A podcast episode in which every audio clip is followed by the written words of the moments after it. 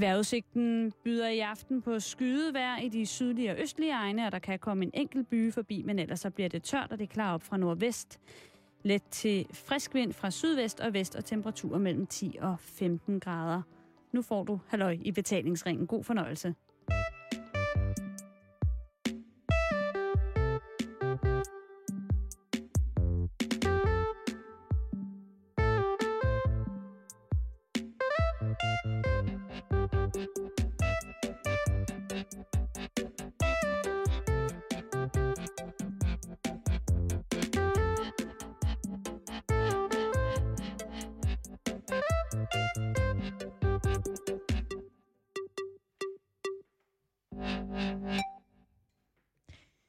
Hjertelig velkommen til Halløj i Betalingsringen her på Radio 24-7. Simon og jeg, vi befinder os stadig i det østjyske. Og må jeg lige have lov, Simon, at sige, at jeg synes simpelthen, det er så hyggeligt, at vi er herovre. Er det fordi, du er sådan tættere hjemmebo, Karen? Det tror jeg. Og det er måske, det ved jeg ikke, lidt for oplagt, men jeg synes bare, det er så hyggeligt. Jamen, jeg kan kun være enig. Jeg holder utrolig meget af det østjyske. Jeg holder hele taget meget af Jylland, kan man sige, hvis man skal skære alt over en kamp. Men lige nu, der sidder vi jo i noget, som minder om sådan et guldaldermaleri, rent udsigtsmæssigt. Eller et Morten Korch-eventyr. Ja, det kunne det også være. Jeg synes bare altid, det er så hyggeligt. Men jeg synes lige nu, jamen altså, udsigt til skov og hav, tror jeg, der ville have stået, hvis man skulle sælge ejendommen. Ja. I bogstavelig forstand. Ja, fordi vi befinder os ikke, som i går, i Aarhus, men i en lille by, der hedder Ejstrup, som ligger lidt syd for Aarhus, tæt på Malling. Ja, da vi kører ud, der tænker jeg, altså, at man skal så lidt uden for Aarhus, før det bliver sådan en total landlig idyl. Hvor hvis man skal til København, altså hvis man er i København, så skal man altså, der skal du køre rimelig langt. Ja. Før man finder noget, der minder om det her med bitte små veje. Og lad mig da lige henlede opmærksomheden på, at hvis du er kørende fra, fra Aarhus imod Ejstrup, så skal jeg da gøre opmærksom på, at der er en lysregulering, som er sat op i henhold til, at museet Moestrup er i gang med at udvide og bygge til. Moesgård. Ja, potato karate. Undskyld, Moesgård er ved at udvide. Og i henhold til det, så har de lavet en trafikregulering for hver ende af en meget, meget smuk allé. Jeg skal ikke kunne gøre mig bevendig ud af, hvad det er for en type træer, der står der. Men det er i hvert fald sådan, at det kæmpe store skilt, der er sat op af jeg ved ikke, om der er en vejkommission eller en mafia her i Aarhus. Moesgård-mafiaen. Lige præcis. De gør i hvert fald opmærksom på, at det er på grund af at spare træerne. Ja, de fredede træer. De fredede træer på alene, og det synes jeg var fint nok. Altså, det er i hvert fald første gang, jeg har holdt for rødt på en lige vej. Altså, det er ikke et kryds. Og man holder der i lang tid. Vi holdt der måske i 5 minutter. I hvert fald, ikke? Hvorefter vi... jeg tænker, at det kunne være sådan Jacob Haugaard, ikke? Jo. Tænk med, at I må ikke køre for meget på vejen her, for I skal flere lysreguleringer på landevejene. For I skal også tænke på træerne. Ja. Vi er jo ude i det her smukke landskab. Og lige pludselig, da jeg kigger i bagspejlet i Fifi Autocamperen, så er der kø bag ved os. Mm. Og så skifter lyskrydset. Så bliver det grønt. Hvorefter jeg retmæssigt, som jeg jo er berettiget til i forhold til den danske trafiklovgivning, så kører jeg frem for grønt. Ja. Hvorefter jeg bliver overhalet udenom af en lille rød bil af ukendt mærke, men den er lille rød. Og det eneste, jeg når at se, det er altså 2 ældre damer, der kører den her bil, som fræser ud. Altså, nu har de fandme fået nok. Nu skal de satme ud og gå en tur i den skov. Ja. Og det kan bare ikke gå stærkt nok. Nu skal de på Moesgård. Så vil de bare rende de der fredede træer lige et vist sted henad. Og der tænkte, der bliver jeg faktisk lidt gal i trafikken og holder hornet i bund, mens vi kører efter dem. Ja, det gjorde du. Og jeg skal ikke kunne undlade, at jeg også på et tidspunkt gestikulerer. Altså, skal du tegne med hånden? Nej, men altså, hvis jeg dyttede jo, og jeg skulle også køre samtidig. Ja, det er rigtigt. Så jeg tænker, at hvis jeg kørte forbi dem, så havde jeg lavet den der klassiske med at tage min pegefinger vandret ud fra min tænding, og så dreje rundt. Som I skal have taget jeres kørekort, I er for gamle til at køre bil. I gør, ja. Altså, en ting er, hvordan I kører, noget andet er, I til fare for alt i trafikken. Altså, da vi har holdt dig i 3 minutter, begynder jeg jo at tænke, om det er sådan noget skjult kamera. Jamen, det tænker jeg jo også. Altså, fordi der er ingen biler at se. Og det er bare sådan en lang allé. Man kan jo høre hesten stå og grine af os. Der stod 3 hester og grine af os. Så holdt vi der. Men hvad der var i vente for enden af regnbuen, var jo ganske forkøbeligt godt. Det er nemlig rigtigt. Fordi vi er midt i et hus. Jo, det i Ejstrup. Det vil jeg næsten kalde det. Og det er jo ikke hvem som helst, der bor her, Simon. Uha, nej, Karen. Vi er jo taget til Aarhus og omegn i forbindelse med Aarhus Festugen. Præcis. Og det vender vi blandt andet tilbage til i morgen. Men det er jo tirsdag, og det er jo Karendag. Det skulle bare sive ind. Vi har jo været umenneskelige tider på ferie. Jeg har haft 4 dages ferie, Karen. Du har haft en hel uges Karenfri. Det har været meget mærkeligt. Ja. Det er helt mærkeligt. Så jeg skal lige ind i tingene igen. Men det er jo Karendag, og det betyder jo, at det er mig, der bestemmer. Så jeg så mit snit til at opsøge en lokal kendis. Og sådan lidt en stjerne her fra området. Det vil jeg godt bakke op om. Kan du bakke op om det? Det kan jeg fuldstændig bakke op om. Fordi at den mand, der bor i det her hus i Ejstrup, som vi sender fra, er meget, meget landskendt for sit store engagement i Muskelsvindfonden. Det er nemlig formanden, landsformanden Evald Krog, som vi er på besøg hos i dag. Og medstifter. Og medstifter og grundlægger og... alt muligt, ikke? Altså, vi kommer igennem hele Evalds CV, men først så vil jeg rigtig gerne starte med at byde dig hjerteligt velkommen til programmet. Det er tak for at have. Og tak, fordi vi må komme og besøge dig her i dit smukke hjem. Tak selv. Det er en fornøjelse. Og Evald, som jeg var inde på lidt før, så er det jo Karendag, og det betyder, at det er mig, der bestemmer. Og nu ved jeg, at dig og Simon, I kender hinanden fra tidligere, I har arbejdet sammen før. Så I kunne sikkert... vi har jo været her lidt tid nu, og I kan jo snakke om musik, og jeg ved ikke hvad. Men det er stadig mig, der bestemmer i dag, og derfor er det også mig, der bestemmer, hvornår Simon må sige noget. Ja. Så han skal række hånden op, og så videre. Men fordi at vi er i Aarhus, så har jeg lavet en ekstra lille gimmick i dagens anledning. Og jeg håber sådan, at du vil hjælpe med at holde Simon op på det, fordi Simon... Ja, Karen. Og Evald. Nu tager jeg et lille stykke papir frem, som du får lige om lidt. Ja. Det er et udklip fra Politiken fra den 31. august. Mm-hmm. Og jeg vil godt ved med, at det er noget, der er blevet bragt i forbindelse med begyndelsen på Aarhus Festuge 2012. Og jeg synes egentlig bare, at du skal have papiret, og så læse højt, hvad der står. Ja, det gør jeg så. Det bedste, jeg har lært. Hvad er det første, der står? I går? Jamen, helt øverst. Når Aarhus Parlør står der. Det er simpelthen en Aarhus Parlør. Så Simon, i dag, hvis du vil sige noget, og hvis du vil spørge om noget, så skal du gøre det på aarhusiansk. Okay. Og du kan jo lige starte med et par af eksemplerne på papiret. Jamen, det første, der står her på papiret, det er i går. Mm. Som så for den uæftende ud i den aarhusianske slang betyder ikke også. Ja. Som når københavnerne afslutter en sætning med ing. Mm. En ofte anvendt afslutning på en samtale. Hvad betyder det? Ing. Ing? Altså... Nå ja, okay. Så købte jeg lige en kopimaskine, ikke? Så var vi lige ude at besøge Evald, ikke? Så det her, det er... så sidder vi lige her hos Evald, ikke?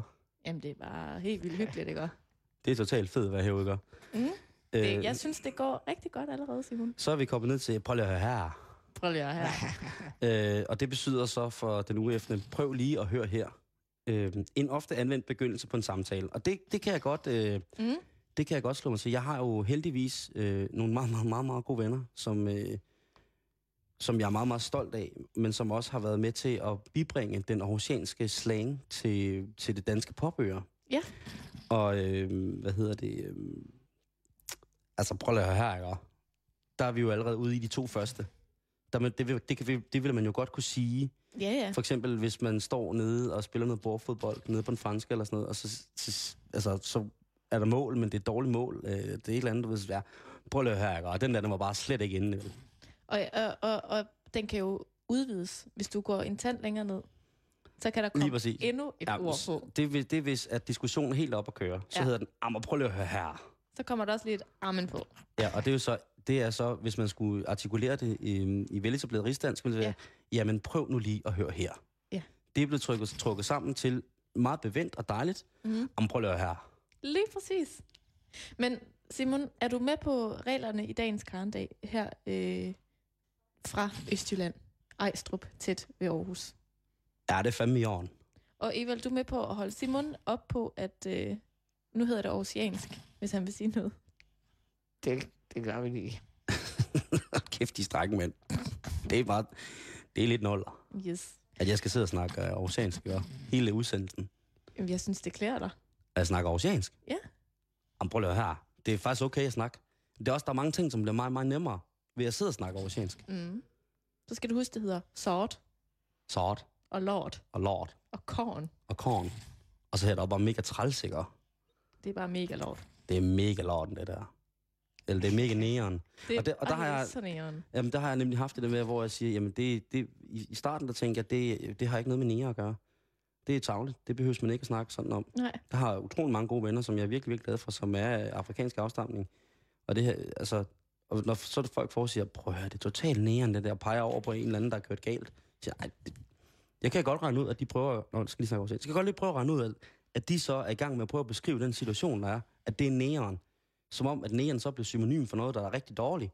Mm. Og det synes jeg nødvendigvis ikke, det er. Jeg synes faktisk, at det godt kunne være rigtig godt, det med nære. Fordi så vil jeg sige, at hvis der er noget, der er næren for mig, så er det totalt i orden. Ja. Ikke? Men så fandt du ud af. Så fandt jeg ud af, at det bare var nederen. Så hvis man på velartikuleret rigsdansk, som er det nok det kedeligste sprog i verden, ja. Og grimmeste, rent fonetisk, så vil jeg sige, så det betyder det nederen. Ah. Altså, det er dårligt, når noget det er næren, ikke? Og kæft, det er næren. Det er totalt næren, det der. Totalt noller. Simon, det kører allerede. Jeg er simpelthen så stolt af dig. Det bliver rigtig godt, det her. Nu glæder jeg mig bare endnu mere til Karendag, ikke? Jeg håber næsten, at du har et spørgsmål undervejs. Det bliver totalt brøl. Jeg stiller de vildeste spørgsmål, ikke? Du lyder næsten ligesom Johnson. Helt sikkert der, baby. Nå, tilbage til dig, Evald. Altså, som landsformand for Muskelsvindfonden, og som muskelsvindler, det kan være, at du lige skal starte med at forklare først, hvad er en muskelsvindler? En muskelsvindler, det er... et udtryk, som blev opfundet for rigtig mange år siden. Og jeg ved egentlig ikke, hvad jeg skal sige om det, udover at det er sådan et kælenavn. Jeg kan også sige det på en anden måde. Jeg er ikke svindler, men jeg vil gerne gøre en god handel. Og for at alle sådan er helt med, kan du prøve at forklare, hvad er muskelsvind? Ja, det siger næsten sig selv, at os, der har muskelsvind, vi har mistet noget muskelkraft. Vi har ikke så mange kræfter i arme og ben, og hvad har vi? Og det kan så være forskellige typer af muskelsvind. Jeg har for eksempel en, der hedder SMA 2. Jeg ved ikke lige, hvor interessant det er. Jeg synes det ikke. Så behøver vi ikke at gå ind i det. Men det er i hvert fald en type, hvor hvis man får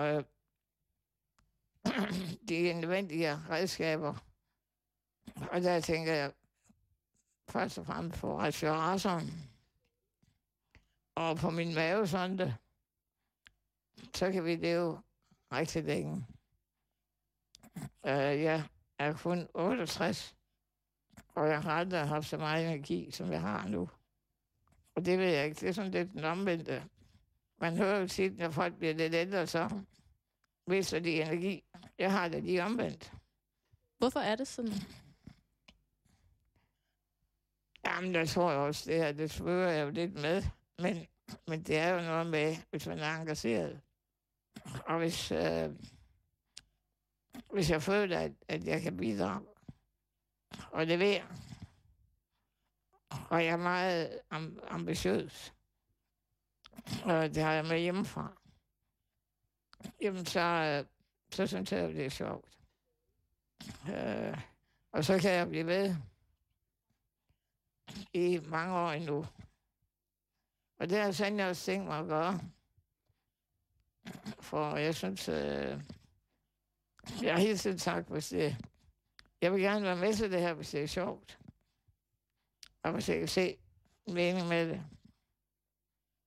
Så det er det der privilegium, at man har et godt helbred. Og det synes jeg har. Så som nogen siger i Jylland, jeg klager ikke. Det er nok andre, der gør. Tag bare brokfoderne. Og det var da godt lige, når nu lige kan komme i tanke om det, siger jeg, synes at det er det største handicap, jeg kan komme i tanke om, det er brokkehoveder. De burde have mindst en invalidepension. Det kan godt være, det vil gøre livet lidt nemmere for dem nogle gange. I hvert fald. Ja. Har du altid haft muskelsvind? Ja, jeg plejer at sige, jeg blev født i en kørestol. Det var en hård fødsel. Og jo, jeg har haft det lige siden jeg blev født. Og som man kan sige, jeg er da ved at vende mig til det. Hvor er du vokset op henne? Jamen, jeg er vokset op nede ved Silkeborg.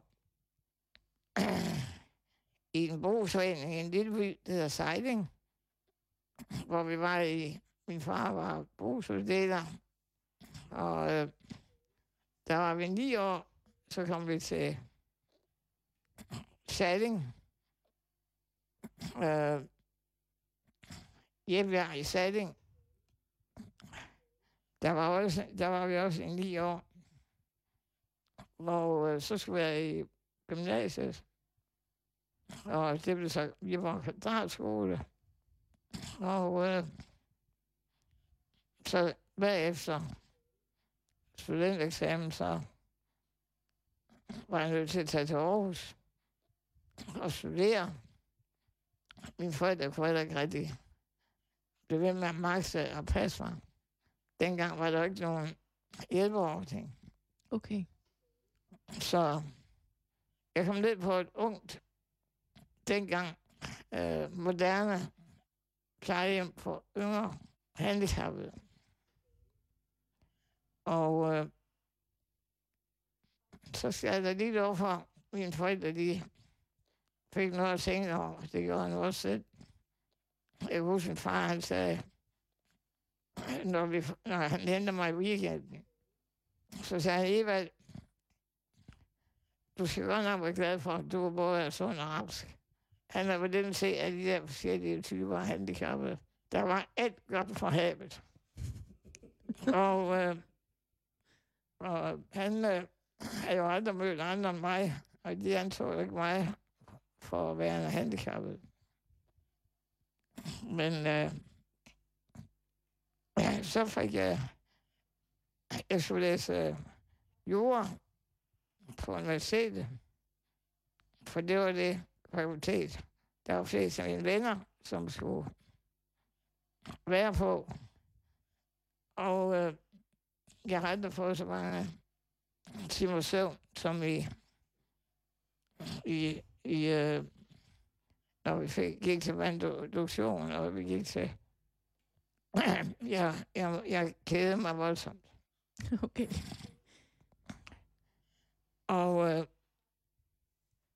Og det var, fordi jeg gerne ville studere latin. Mm. Men af en eller anden grund var der ikke rigtig nogen, der havde den samme interesse. Så der kunne jeg ikke rigtig klare mig på at komme rundt på universitetet. Men i hvert fald så var jeg der i 2,5 år. Og det var lærerigt. Jeg fik,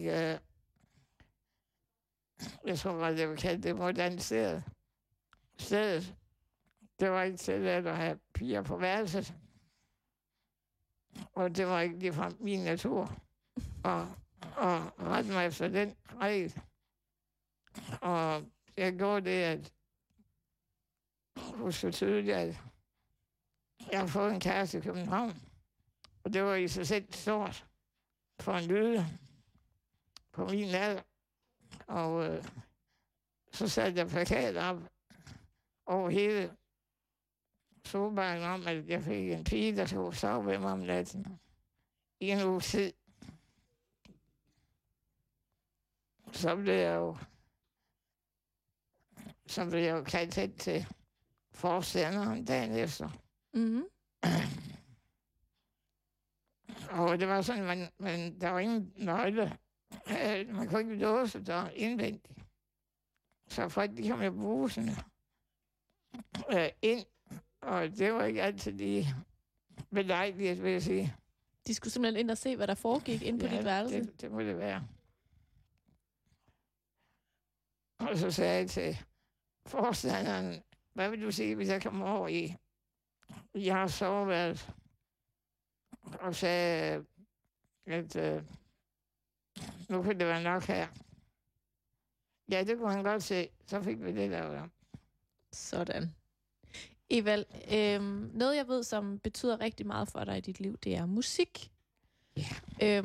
Og jeg har sådan lyst til at få Simon til at hjælpe mig med at beskrive, hvad der sker, da vi ankommer her til dit hjem tidligere på dagen. Det er jo sådan meget fint, Simon, det der sker, da vi træder ind her i dit hjem, Evald.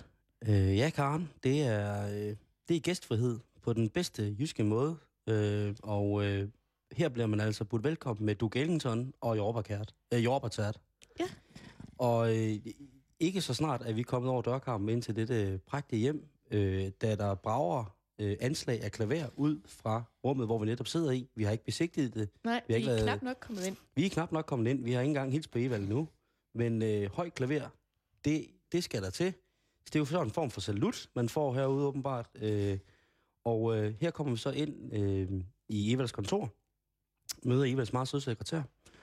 Og her der, at det er jo sådan lidt lydlaboratorium, hvis man må sige på den måde. Der er nogle rigtige, du ved, der er kreds for det. Her der er en, som går virkelig, virkelig meget op i lyden. Og eftersom at jeg har været ude og gå rundt i huset lidt, så har jeg fundet ud af, at det er altså gennemgående tema. Ikke noget om, at der ikke er pæne møbler, eller det er velindrettet eller noget, men det er bare en ting, der bare skinner i øjnene, det er, her skal man altså kunne høre noget god musik. Og det gælder simpelthen alle samtlige lokaler i dette hjem. Og det er ikke kun god musik, men det er også god lyd. Og vi bliver altså sat ned som det første, da vi kommer her hjem til Evald, ikke? Mm. Og der bliver altså sat midt i det, der hedder stereofeltet, og det er altså midt mellem den højre og den venstre højtaler, hvor man så sidder simpelthen, så man får den bedste lyd, altså den allerbedste lyd. Og der vælger Evald så at simpelthen spille et stykke Duke Ellington. Hvem er det mere, der er med, Evald? Lige præcis. Og det kan godt være, at vi er på arbejde, ikke? Men så er det fandme meget godt arbejde, når man bare kan sætte sig ned, og så kan man stå og kigge lige ud i det smukke natur, og så får man altså lige spillet ørerne fuld af dejlig, dejlig jazzmusik. Altså, der blev bare skruet helt højt op for musikken, og jeg ved ikke, altså, jeg har i hvert fald ikke prøvet at få sådan en velkomst før. Men det er heller ikke, Karen. Altså, jeg vil sige på den måde, jeg er tit kommet ind, hvor der har været musik, men så er det fordi, man har været til noget fest, ja. Eller, og det er, men det er også det der med, at når man så er, altså, det er i virkeligheden en pissehamrende god idé. Det var sådan helt sådan andægtigt, sådan, at nu sætter vi os lige sammen, og så hører vi lidt musik, og så har vi lige været sammen om den her oplevelse, og så kan vi ligesom snakke derfra. Det synes jeg bare.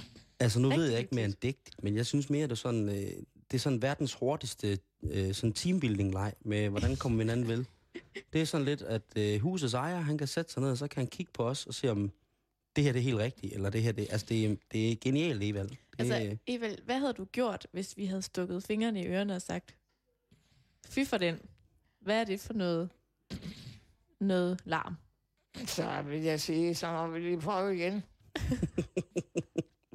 Så har du sat noget andet musik på. Ja. Men du er jo sindssygt glad for musik, og især for jazz. Hvornår startede sådan din interesse for musik? Der var 11 år. Ja? Der var 11 år, og der satte jeg altid anden stemmer på, når vi sang salmer i skolen.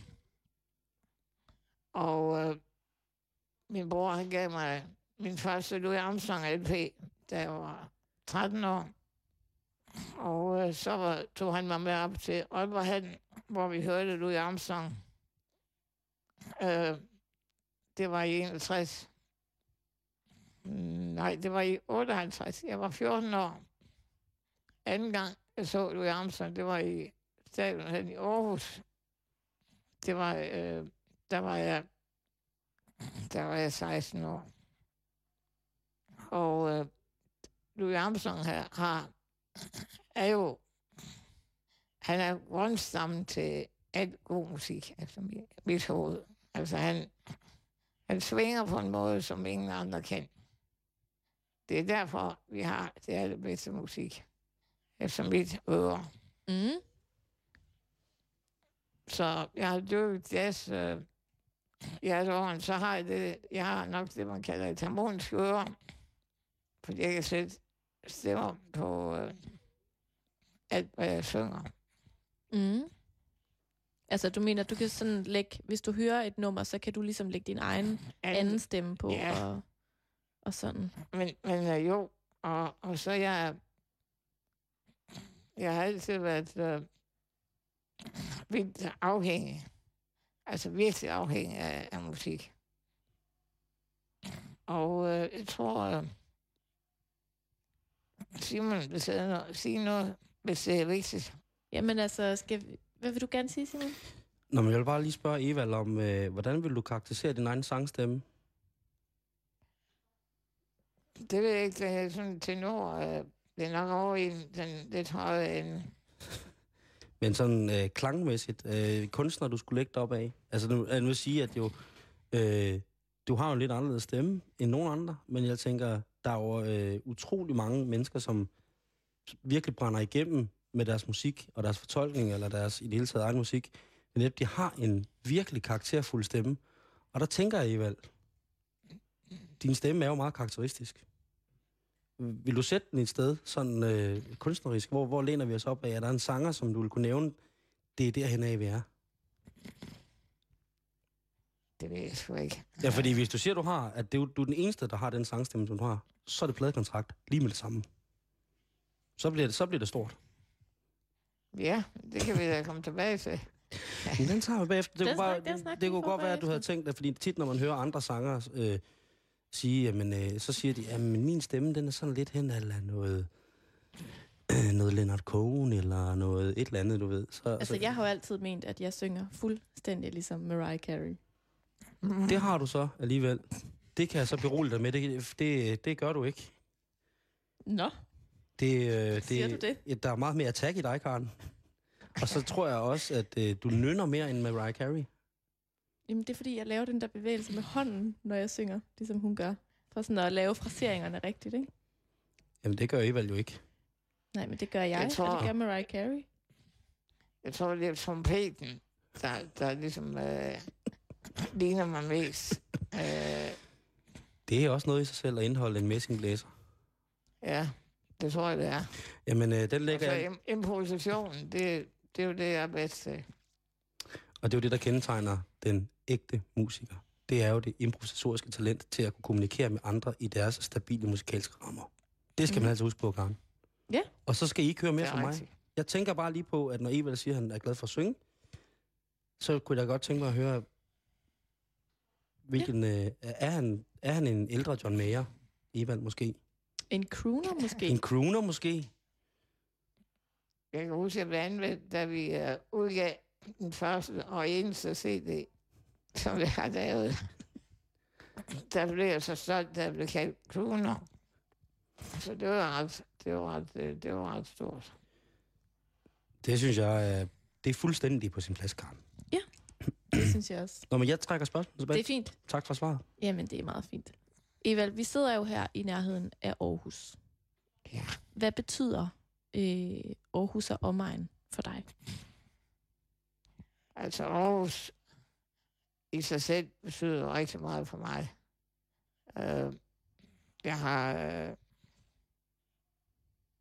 Jeg synes jo, jeg bliver nødt til at sige, at jeg synes Aarhus, det er jo min by. Og jeg er jo stolt over, at vi nu i 2017 skal vi være kulturhovedstad i Aarhus. Jeg synes, der er så mange spændende ting at gå til. Vi har jo et museum i verdensklasse, Aros. Mm. Vi har musikhus, og vi har rigtig mange ting i Aarhus at gå til. Ja. Og så ligger vi jo nogle gange der, hvor vi ligger, men vi ligger altså temmelig pænt med vand. Så meget man overhovedet kan ønske. Vi har Mercedes fra skovene. Mm. Og det er man noget, vi ikke har. Jeg ved det ikke. Så siger københavnerne. Vi er overhalet, men jeg vil gerne til København.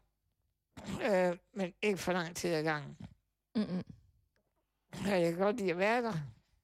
Og København kan jo mange ting, som vi måske ikke kan alle sammen. Men når jeg kører ud over Valby Bakke, så har jeg det egentlig rigtig godt.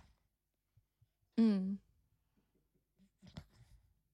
Men tror du også, det har noget at gøre med sådan, kan man snakke om sådan et bestemt sindelag i Aarhus? Altså man kalder det jo også smilets by og sådan nogle ting. Altså, ja. Hvordan vil du beskrive de folk, der bor i Aarhus? Jeg ved ikke, hvor meget forskelligt jeg får sådan sammenlignet med andre byer. En hver egen har sine udtryk. Og jeg kan godt lide tempoet, og jeg kan godt lide ånden, som jeg kalder det, i Aarhus. Det kan jeg godt lide. Prøv at beskrive den ånd. Ja.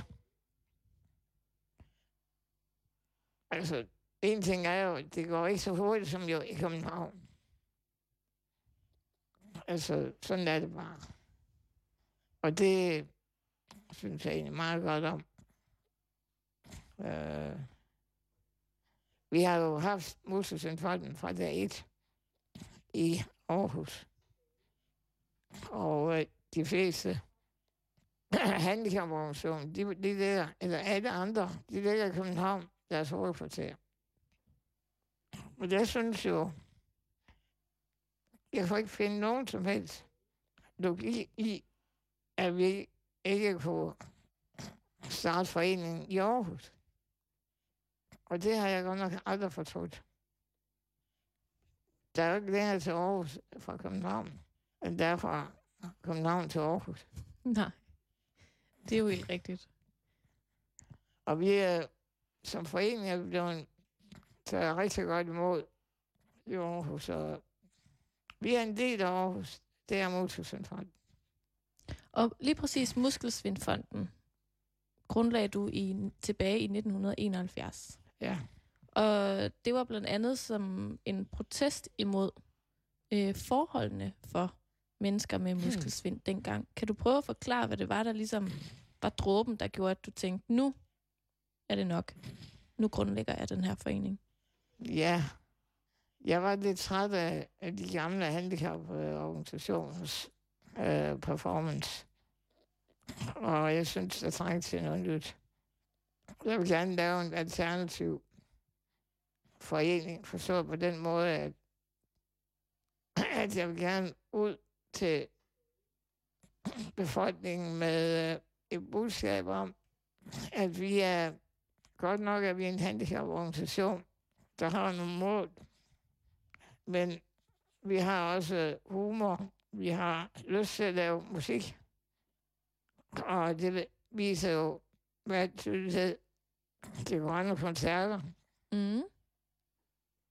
som gik rigtig godt i år, hvis jeg lige må nævne det. Det må du meget gerne nævne. Altså, Grøn Koncert slog jo alle rekorder i år.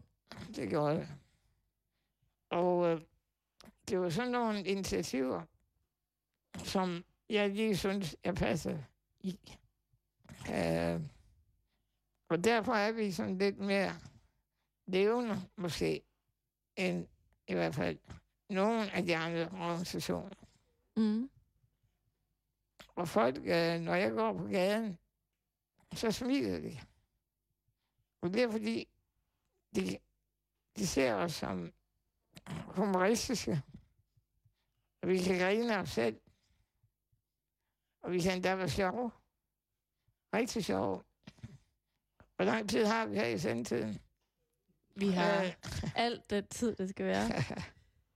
men jo, jeg har altid været glad for, at vi holdt fast i at være i Aarhus.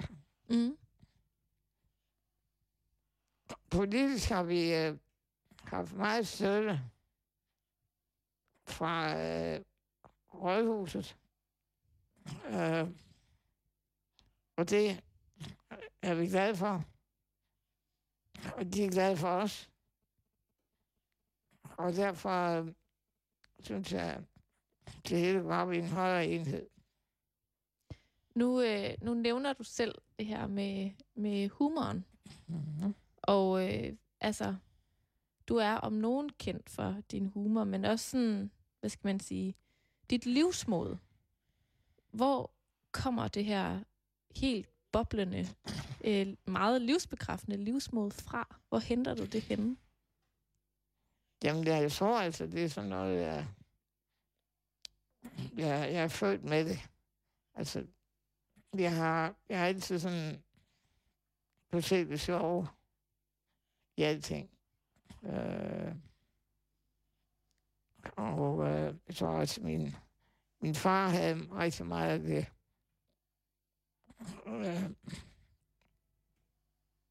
Men jeg tror altså også, at det der med, hvis man... Jeg går meget efter resultater. Mm. Det kan jo få en vær til at næsten rejse op.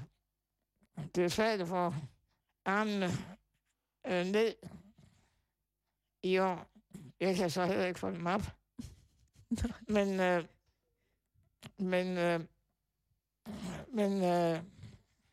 Men jeg tror, det der med, at de resultater, vi opnår, og den plads, vi har i Danmark i forhold til at præge handicappolitikken,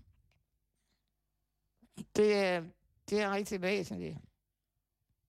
Og vi har jo en mand siddende i København, i Valby, helt præcis, som jo har siddet i byrådet i Aarhus.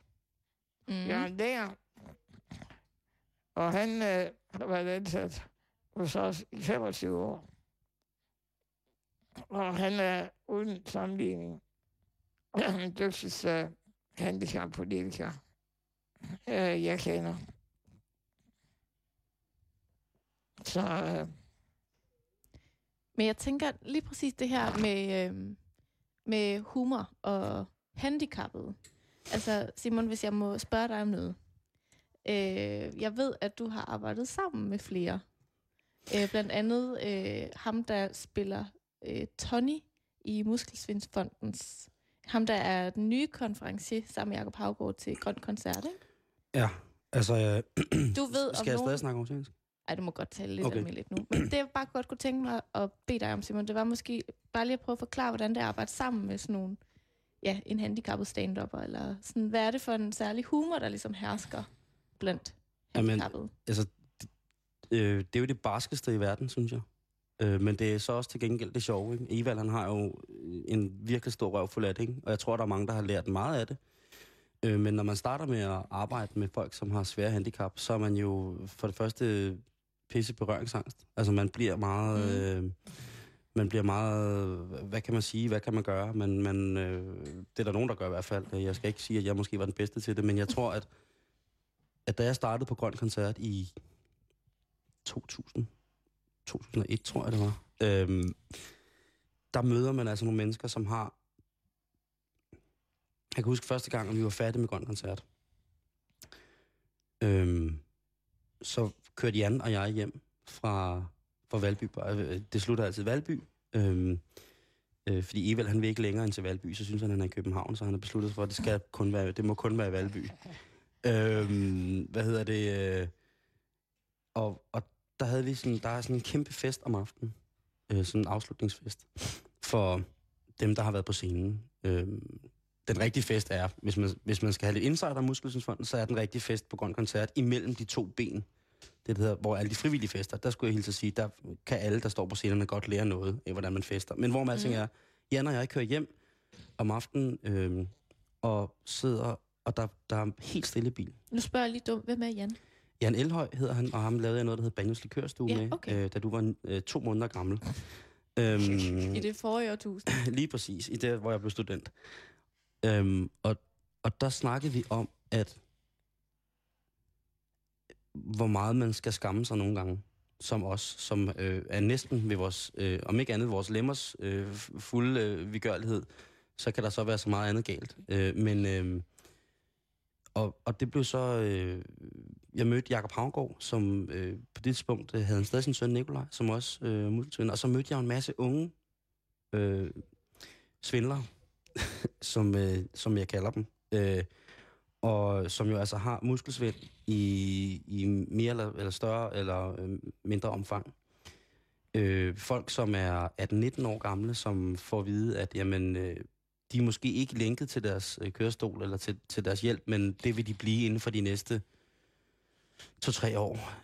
Eller folk, der ved, at jamen, med den diagnose, du har i henhold til din muskelsvind, jamen, så er der en stor chance for, at dine vitale organer sætter ud, sådan, så vi ikke rigtig kan sætte en finger på, hvor lang tid du skal være her iblandt os.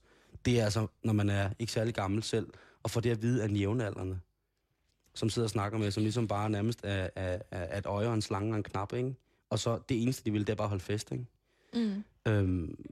Det kan jeg huske, det var sindssygt foruroligende for mig til at starte med, men da man så kom mere med på det, eller man kom til at arbejde mere sammen med svindlerne, så var det jo bare at finde ud af, hvor stærkt det er, hvor mange stærke mennesker der er i det her.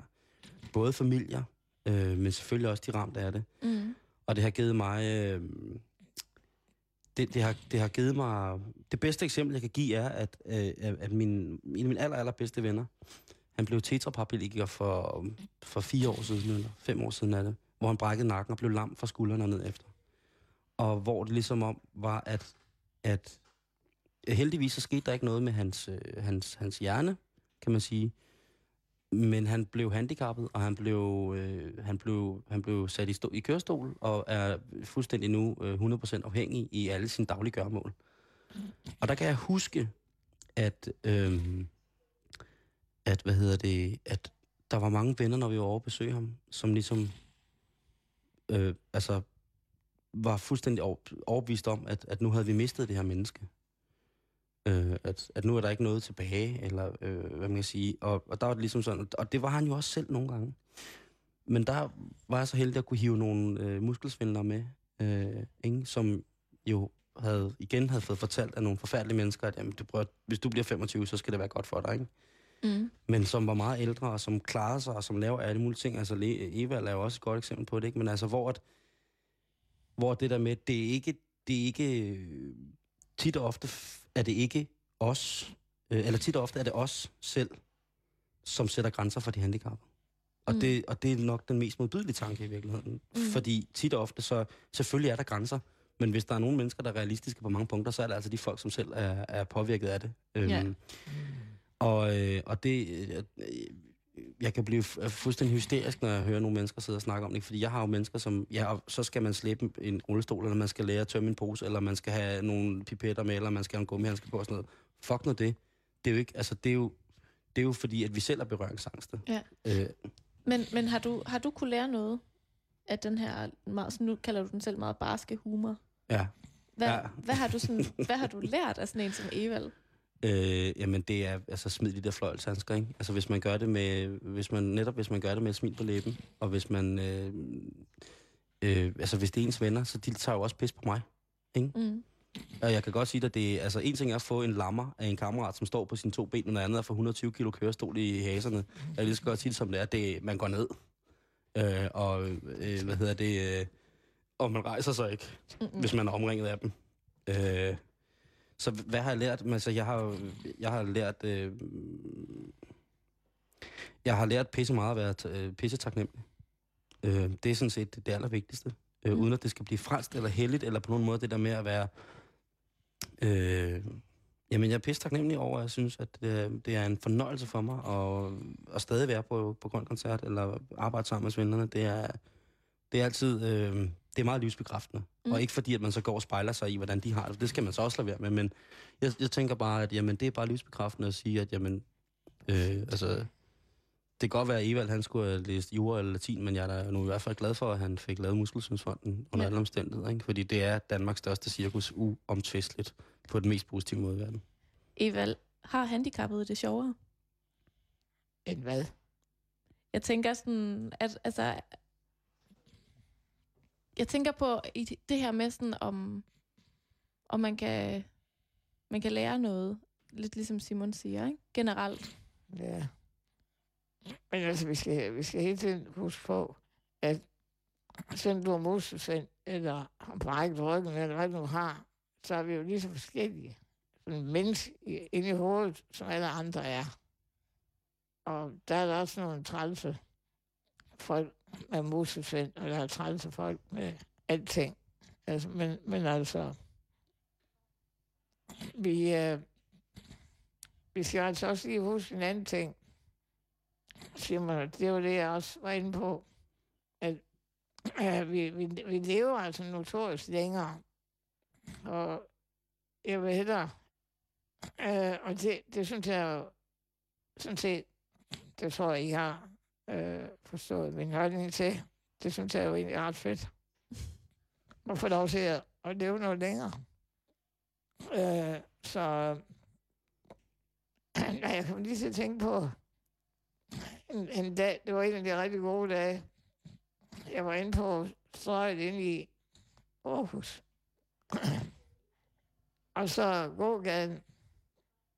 Og så kommer der en dame hen til mig med sin lille hund, pudelhund, i favnen. Så siger hun til mig, vil du ikke gerne have lov til at klappe min hund? Med risiko for at fornærme nogle af lytterne, så bliver jeg nødt til at sige, at pudelhunden, det har måske ikke lige altid været sådan det sjoveste, jeg kan finde på. Men jeg klappede hendes hund, og jeg sagde, at det var en sød vorte. Så var hun glad. Det var så en af de gode dage, som sagt. Kom jeg nogle meter længere ned, og en dame hen til mig og siger, jeg vil ikke gerne have en is. Så siger jeg, nej tak, jeg har lige fået 3. Det er sgu da sjovt, er det ikke? Jo. Men det... Og så for at det ikke så belejnt, så når der kommer ind på Temen Pro, så kommer der en mand hen til mig, og så siger han, er det ikke træls at være så smalskulder, at man ikke engang kan være slips? Nej. Den kunne jeg sgu ikke med til. Men der er alligevel noget med... der er jo den der... hvis man er på lejr eller på samlet sammen med folk... altså, der er jo, som Evald siger, det er jo forskellige mennesker, og det er jo forskellige temperamenter og levestil og måder at takle det på. Men der er altså den sorte... altså, som i satans sorte humor, den besidder jeg altså alle sammen i en grad, som selv, hvor jeg nogle gange sidder og lytter med og tænker, det er nu. Men man lærer også utrolig meget af det. Altså, en af mine gode venner med Muskelsvind, han lærte mig sætningen, der hed, ingen arme, ingen småkager. Og det har vi grinet af meget siden, og det er stadigvæk en god læresætning. Jeg kan huske en gang, jeg var i Dublin og besøgte mine gode venner. Og så, jeg havde kun håndsål med, ingen elsål. Så jeg sad på gaden, og min ven der, han var inde og hente. Så kommer han ud, og for enden så sker der det, at folk i Irland, de begynder at kaste mønter i skødet på mig. Nej. Og jeg tænker sgu... Ej, det er ikke rigtigt. Altså, jeg ser ned på mit tøj, jeg tænker, jeg ligner jo ikke en lasseron. Men så blev de jo ved med at kaste i, og godt bless you, og jeg har aldrig blevet benzin så meget i hele mit liv. Og så kommer Art og Brian ud, og så kigger han ned på mig, og siger, alle de her penge? Så siger han, nej. Så siger han, ja, jeg går lige igen, fordi det var en god forretning.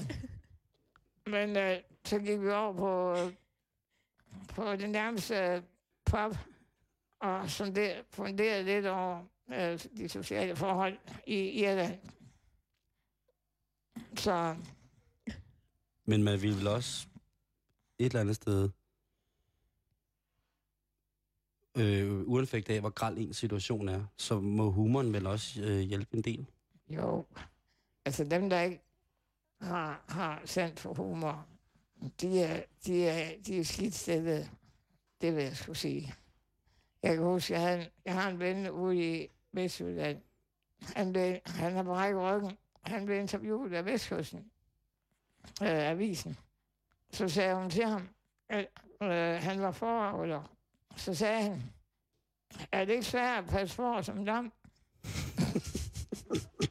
Så sagde Ebbe, mæh. Men Evald, jeg tænker her på falderæbet. Hvad så, når humoren stopper? Altså, jeg tænker, hvad sker der, når det indimellem også bare er, jeg får at bruge et oceansk udtryk, mega lort at være menneske? Ja, jamen altså, vi har jo også, vi har gode dage, hvis nogen skulle være i tvivl, vi har også mange, vi kan også have dårlige dage. Det er jo ikke helt anderledes end andre mennesker. Og jeg kan da have en nedtur, og den værste sygdom, jeg kender, det er jo kærestesorg. Det er sgu ikke nemt at håndtere. Hørt. Men altså, ligesom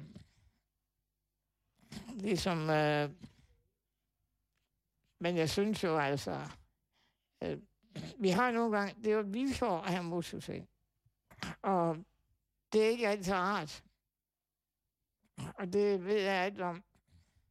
Og der er mange, der er ked af det. Indimellem. Og jeg kan også få en ked situation. Men overvejen, og der kan jeg jo kun tale på mig selv. Der er jeg en glad mand.